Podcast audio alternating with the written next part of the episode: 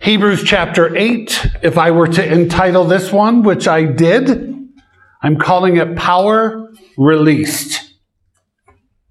Hebrews 8, it shows a transition for us from the old priesthood and the old covenant to a new, a new priesthood and a new covenant. And just for clarification, the first covenant establishes God's favor through obedience to the law. We see that in Exodus chapter 19, verse 5. After God, through Moses, led the Israelites out of Egypt and they were coming on up before the Ten Commandments were established in verse 5 of chapter 19, uh, God tells Moses, Now therefore, if you will indeed obey my voice and keep my covenant, then you shall be a special treasure to me above all people. The new covenant that we're talking about here establishes God's favor by grace through faith. Okay? For a reference on that, Ephesians 2, verse 8. And what we see him referring to here in verses 8 through 12 on Hebrews 8 is taken directly from Jeremiah 31, verses 31 through 34. Same scripture. Again, the Hebrews, the writer of Hebrews drew something from the Old Testament because the audience was very familiar with these scrolls. Jeremiah? Jeremiah chapter 31, verses 31 through 34. It's the exact same text that is being quoted here in chapter 8, verses 8 through 12. And, and it is the, um, the prophecy of the Messiah is going to be fulfilled in this new covenant. This new covenant is wrapped around the Messiah, okay? And so we read those verses over there. Some side by side comparisons. In the first covenant, it said that if you obey the law, God says you'll be my people. in the new covenant, he says he's going to write his law on our hearts and in our minds, and he's going to be merciful to us. And our unrighteousness, he's going to have mercy on our unrighteousness, and our sins and lawless deeds will be remembered no more. We just read this. That's the new covenant. In the first covenant, there was a veil that was established to keep the Holy of Holies away from the people. That only one high priest once a year on Yom Kippur, the Day of Atonement, through a blood sacrifice for himself and for others, was able to go through that veil. That was the only time that veil was to be um, a permitted, a person was permitted to go into the Holy of Holies. In the new covenant, covenant, sorry, it shows that the once for all blood sacrifice of Jesus tore that veil mm-hmm. between God and his people. It affords us the unfeathered, unfettered access to the creator of the universe, to the throne of God.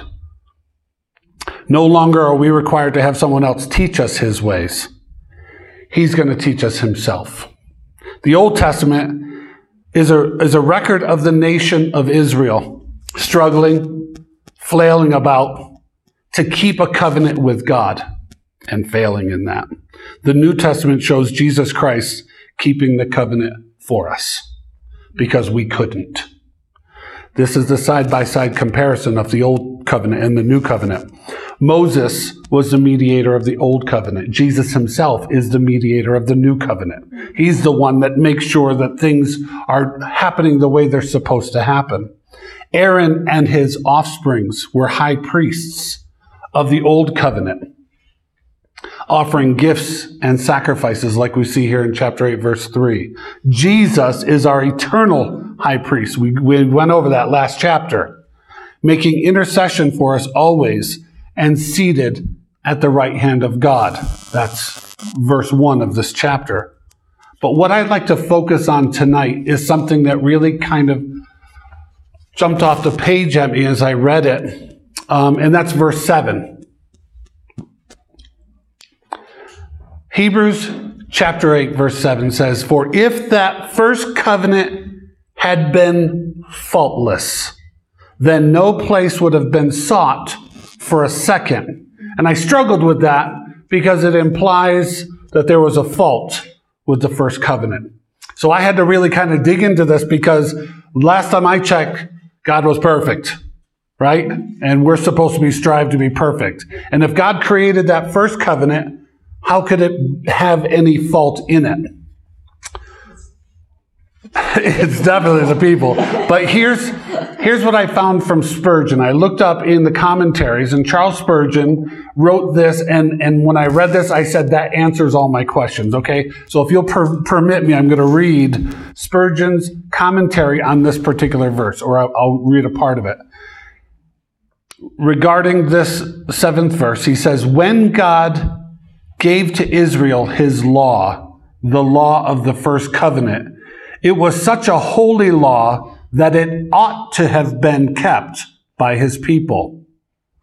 It was a just and righteous law. The law of the Ten Commandments is strictly just. It is such a law as a man might make for himself if he studied his own best interests and had wisdom enough to frame it aright. It is a perfect law in which the interests of God and man are both studied. It is not a partial law, but impartial. It's complete and covering all the circumstances of life. You could not take away one command out of the ten without spoiling both tables of the law. And you could not add another command without being guilty of making a superfluity superfluity, sorry, it's an unnecessary or excessive thing. I'm not that smart. The law is holy and just and good. It is like the God who made it. It is a perfect law. Then surely it ought to have been kept. That's Spurgeon's commentary on that verse. So my question is why does the Hebrew of uh, the author of Hebrews seem to imply that the first covenant had a fault or a flaw. It's because the law was, it's not because the law was not perfect, but it was given to a people that were not perfect. And the law did not provide the power to obey it. It was a perfect law, absent the power to be able to do it. Mm-hmm. Okay? And that is why we need a new covenant. Mm-hmm. That's the very reason why we need a new covenant.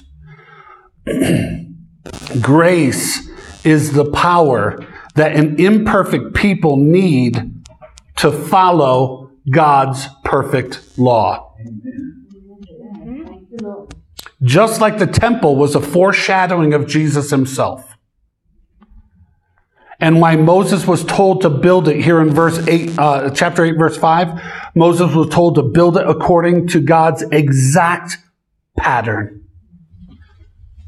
Because if he screwed it up, he's going to misrepresent what God said about his son.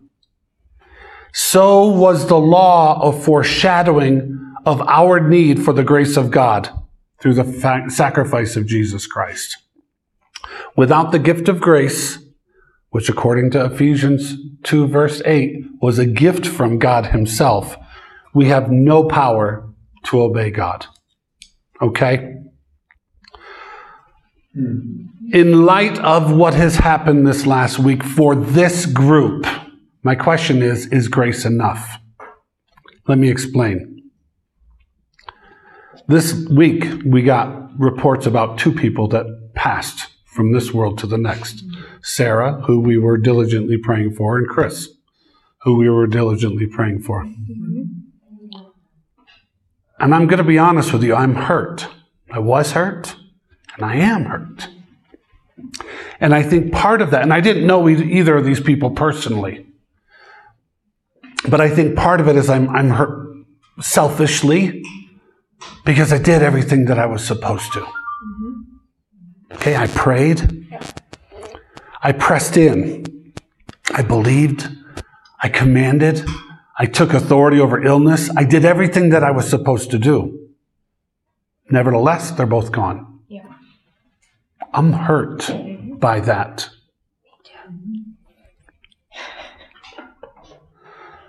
So now what do we do? That's a very real thing. It's not just the passing of people, But what if we have somebody that we pray for for healing and they don't get healed? Not that they pass up from this world to the next. They're in a better place. We should be rejoicing. But if I pray for somebody who has a, a tumor and the tumor progresses and they don't get better, or someone who's in a wheelchair and they don't stand up, does that change my doctrine? I'm going to tell you what I do know in light of all this. I'm going to tell you my personal beliefs based on scripture and based on my experience with him, okay? Number one, I believe that it's God's desire that all of his children walk in perfect health all the time. That's scriptural. I believe it. And that's it. That's all that matters. I believe that the stripes that Jesus took for us over 2,000 years ago were a prepayment for my illnesses, sicknesses, and diseases today. And for every one of his children. I believe that. I believe that we are healed and we were healed. I believe that when Jesus said, it is finished, it was finished. Every pain, every suffering, everything that we go through in life, every disappointment, every discouragement, every, everything that we go through, Jesus walked it out as an example for us. And when he said it's finished, I believe it's finished. I believe that when Jesus said in Matthew 10, 8 that we're to heal the sick, we're to cleanse the lepers, we're to cast out demons, and we're to raise the dead. I believe that that was a command for us. I don't think that it was a suggestion. I don't think it was a feel good thing for that time. I believe it's something that we're supposed to do today. It doesn't say, like Bill Johnson says, it doesn't say pray for the sick, it says heal them. And I believe that that's a command that we have as children of God to do. I believe that God hears us when we pray. I believe that because His Word says it. And I believe that we can move the hand of God with our prayers. We see it in Scripture. Remember, God told Moses, I'm going to wipe everybody out. This is right after he gives the Ten Commandments. They make a cow to worship. And he says, I'm wiping everybody out. And Moses says, Hang on. That's not your character. I believe that that's still available for us today. And I believe that when the disciples went to Jesus and they asked him, How are we supposed to pray? And Jesus responded, Thy kingdom come, thy will be done on earth as it is in heaven. That is still true for us today. There is no death in heaven. There is no sickness in heaven. There are no wheelchairs in heaven. There are no failing lungs in heaven and there should not be any today. There's no COVID in heaven. There shouldn't be any on earth. I believe that. So we all prayed for Christopher. We all prayed for Sarah. Why did they pass? And why does it hurt so much when we lose a loved one when we've done everything we're supposed to do? I don't know. I'm going to give you all the wisdom I have.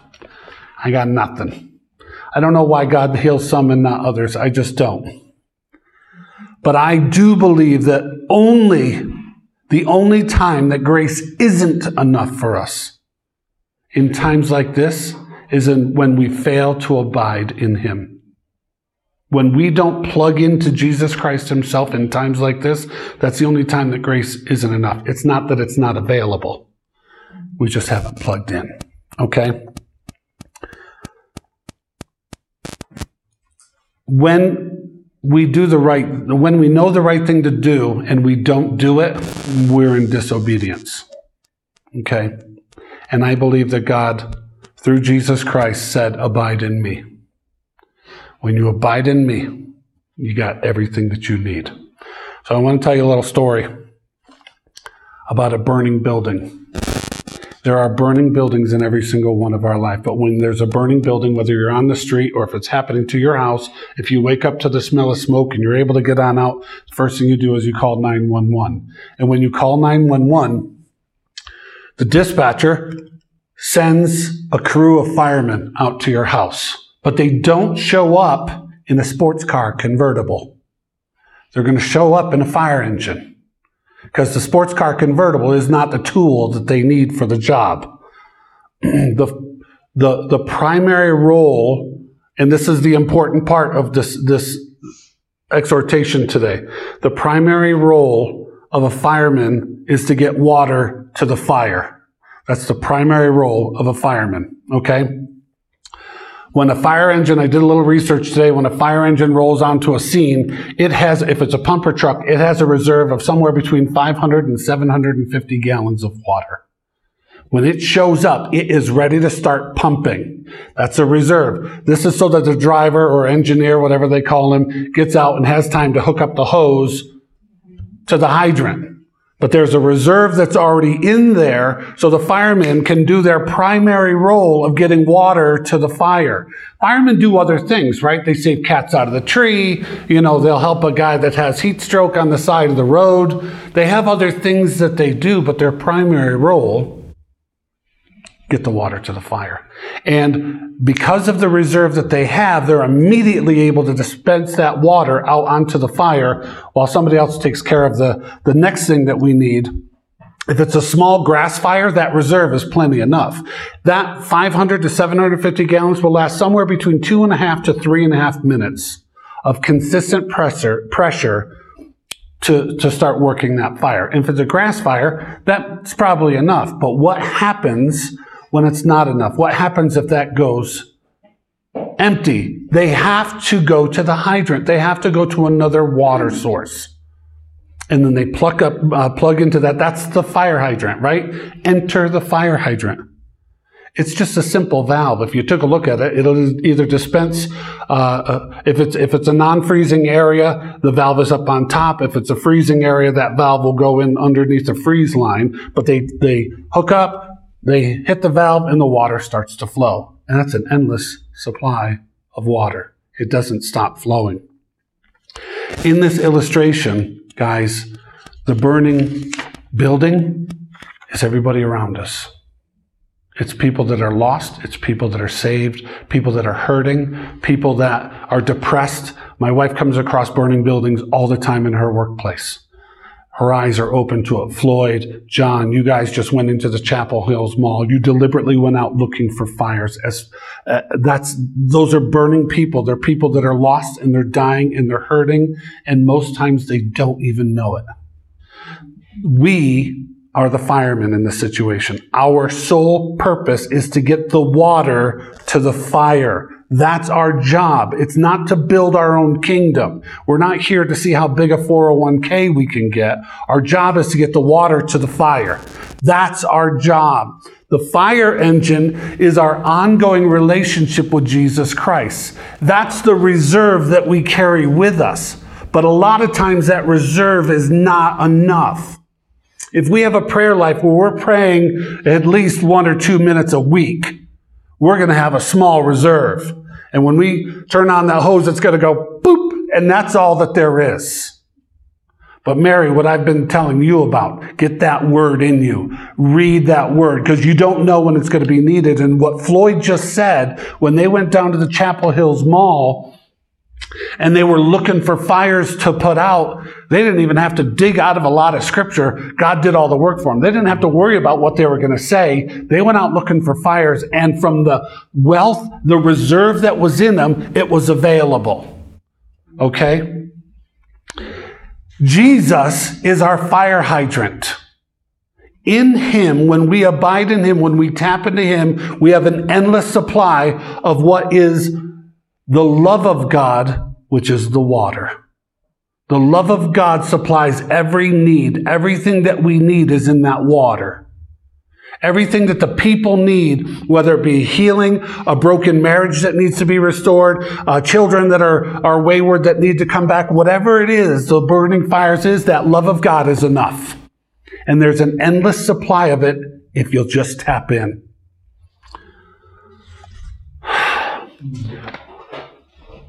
New covenant and old covenant stuff. In the old covenant, the firemen would have to go to the mayor to get permission to plug into the fire hydrant.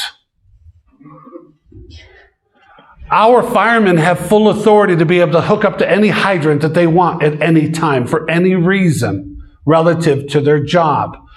In Jesus Christ, we have the authority to hook up to any fire hydrant we need because the source is something that has been promised to us already.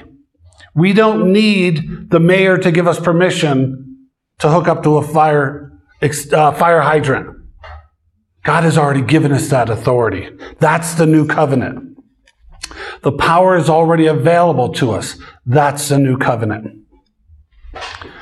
John and Floyd told us in their praise reports earlier today that they went out looking for fires. That's our job. Listen, firemen, they're not called cat in the tree men. They're not called guy with heat stroke on the side of the road men. They're called firemen. Their primary role is to look for and find fires to put out.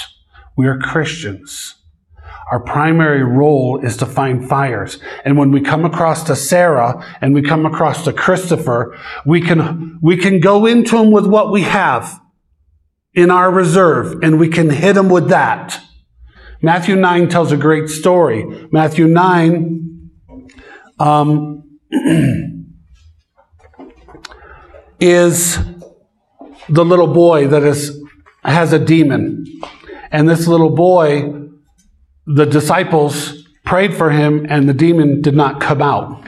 And so the father went after Jesus and said, Hey, your disciples couldn't cast out the demon. What gives?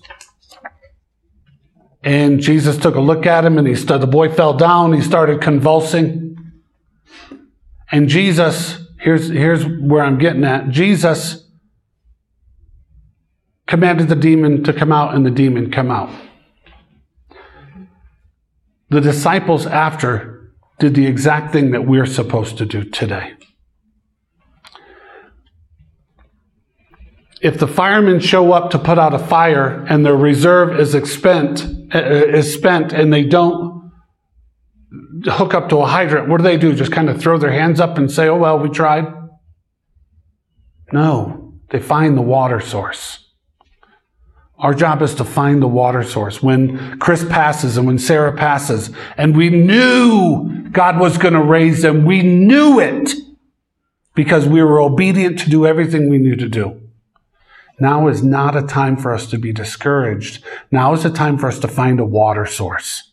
In Jesus Christ, that is our water source. The new covenant provides us an unlimited unfettered access to the creator of the universe and every tool that he has is at our disposal. It's in times like this, it's very, very critical, guys. We cannot let our doctrine be changed because we prayed and we didn't get the result that we thought we were supposed to. Mm-hmm. We can't change our doctrine. Instead, we got to do like the disciples did and say, what did we do wrong? If we believe that God's desire is that everyone is healed and we pray for somebody and they're not healed, it doesn't mean we did something wrong, but certainly something doesn't mesh with what we believe. The disciples say, why couldn't we cast them out? That's what we need to do today. We need to go to Jesus and say, I know we did everything we know how to do. And it's not something to put us down. No condemnation. Sarah, Christopher, much better place right now. Okay? Nevertheless, there's another Sarah and there's another Christopher. And we will have an opportunity if we go to the Lord and say, What am I missing? God loves that. And when we persevere in prayer, maybe our reserve wasn't deep enough. Maybe we didn't have enough. Maybe, like Bill Johnson says, we have a situation that requires two, two days of solid prayer. And so we pray for a day and stop and then chalk it up to the sovereignty of God. It's not what we're supposed to do. Watchman Nee, in his book, Let Us Pray, said, We pray until the burden of prayer is lifted. That's it. When the burden of prayer is lifted, that's it. It didn't lift. So you, if you continue to pray, then that's the right thing to do. Listen, last couple of days, we've been, every every chapter, one on top of this, is building us and building us up and building us up to this point. Maturity is something that we spoke about the last time. Mature Christians don't give up when it gets hard. Mature, mature Christians don't say, well, that's it. The fire's still burning, but I'm out of water. We have access right over here in the hydrant. We have access to get it more. We have to do everything we can to build up our faith. Last comment. We have not been left powerless. It's our responsibility to find the source in the new covenant of Jesus Christ. Amen?